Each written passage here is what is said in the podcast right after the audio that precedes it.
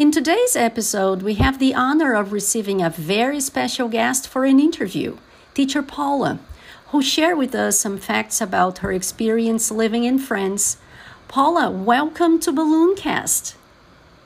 Thank you, teacher Fabi. It's my pleasure. Oh, fantastic. Can we start our interview? Yes, of course. Okay. Paula, how did this process of moving to France start? Uh, my process to move in France was started in 2020 actually when I saw some programs to study abroad and uh, for foreigner students, and then that's the way it happened. Mm-hmm. And what's the purpose of your trip? Can you give us some more details? I am studying in a public university here, and I am doing a program uh, that is designed for foreigner students.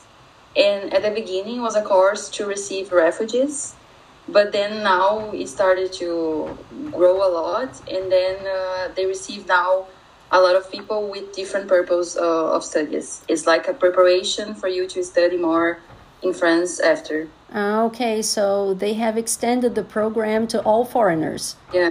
Yes, yes. Mm-hmm. Which uh, different kinds of purpose. Okay, different kind of purposes, different kind of uh, uh, background experiences, and also Yes. uh, background knowledge, hmm academic knowledge.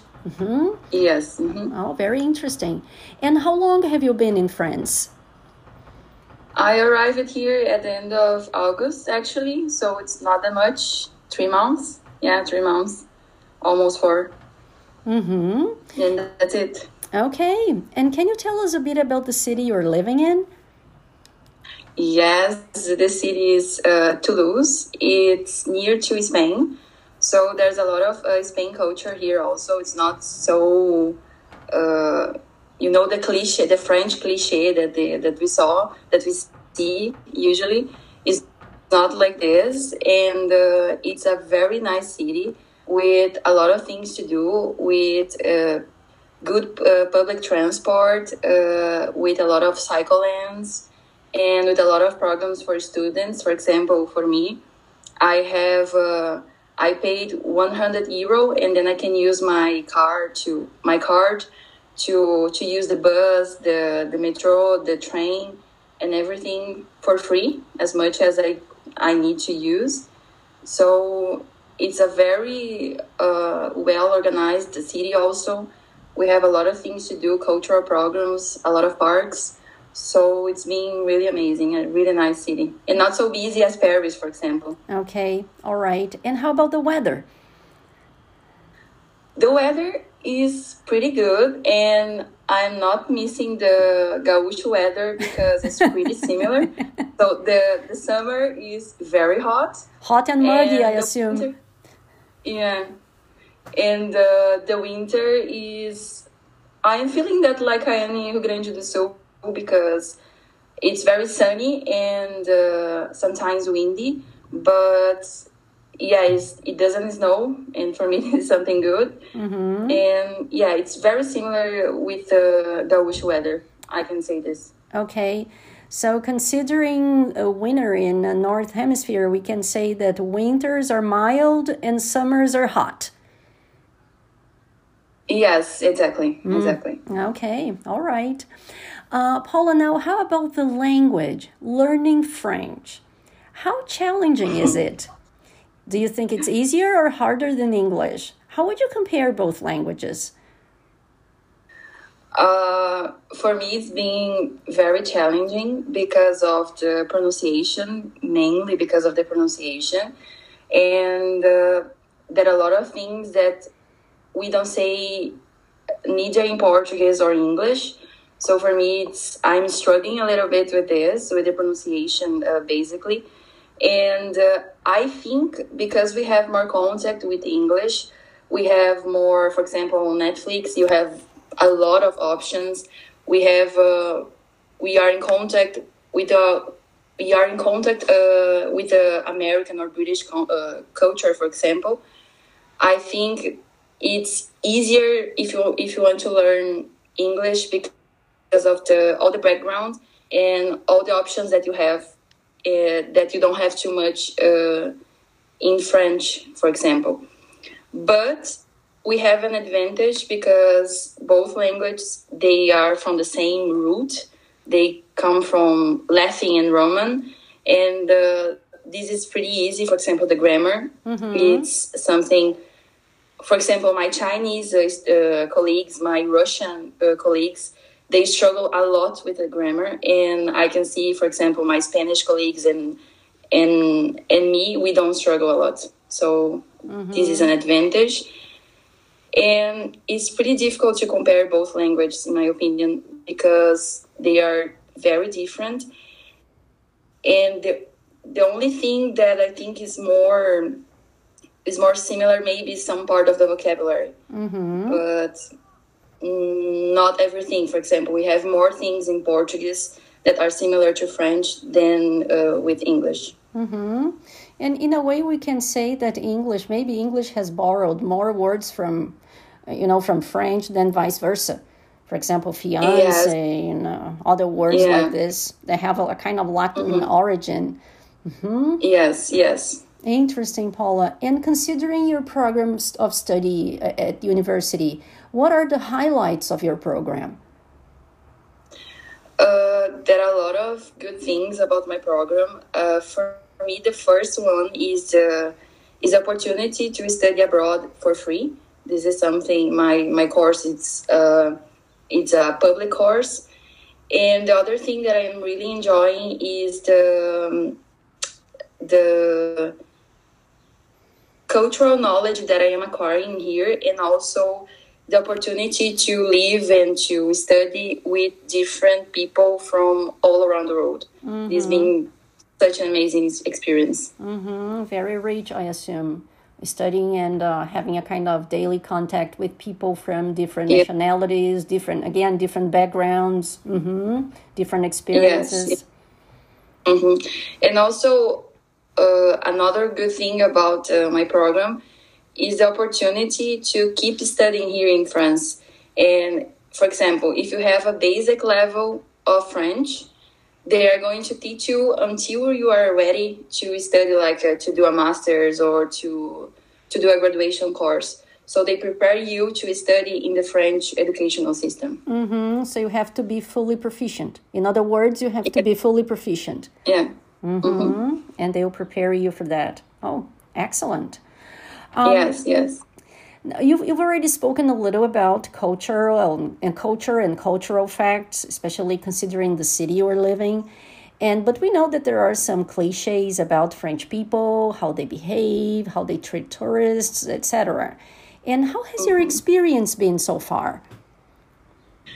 This is something pretty interesting because I arrived here with an idea in mind that they are rude, that they don't like to speak in English. And my experience so far, it's been really nice. And for me, at least for me, my personal experience, they are very kind, they are very patient.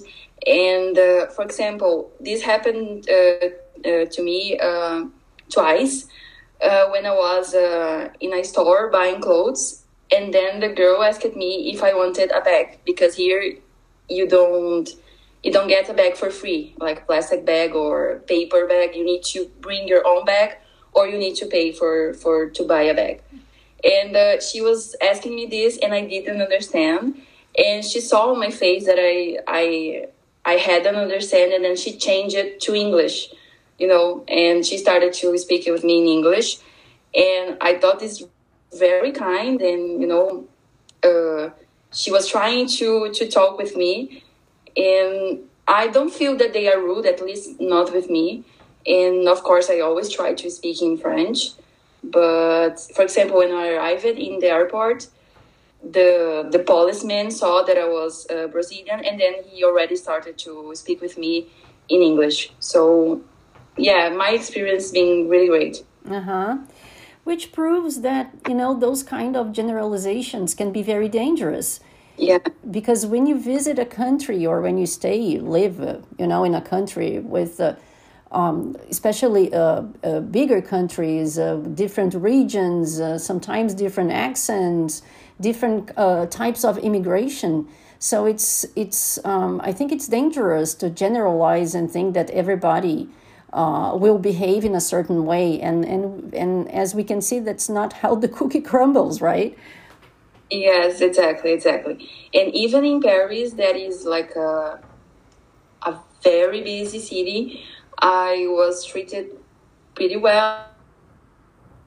They they were very kind.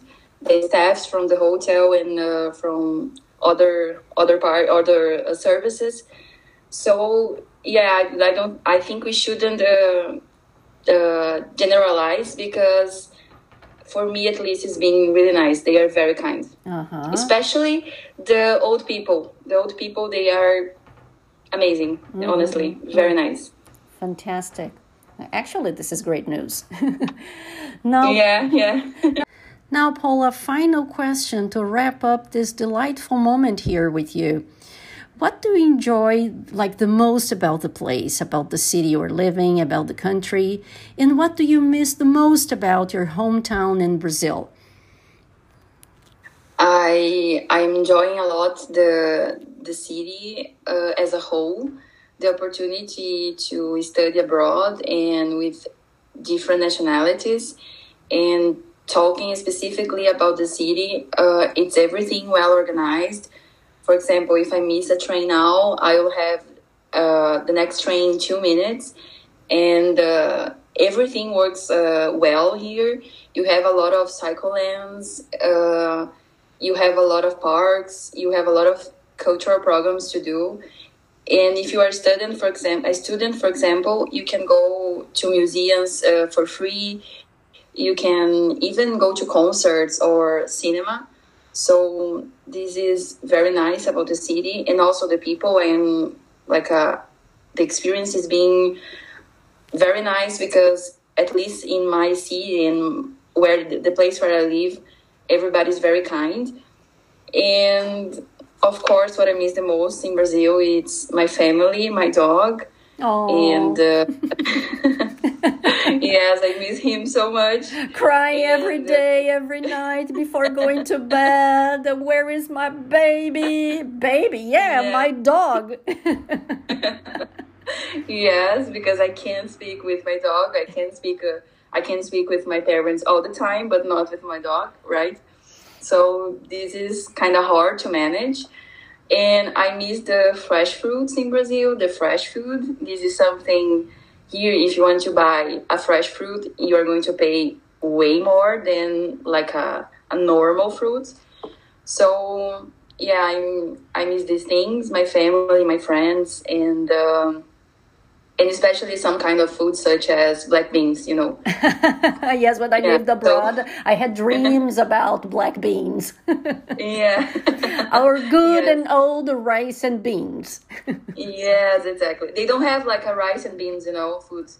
Mm-hmm. it's just like always baguette baguette baguette and you know so it's kind of different for us.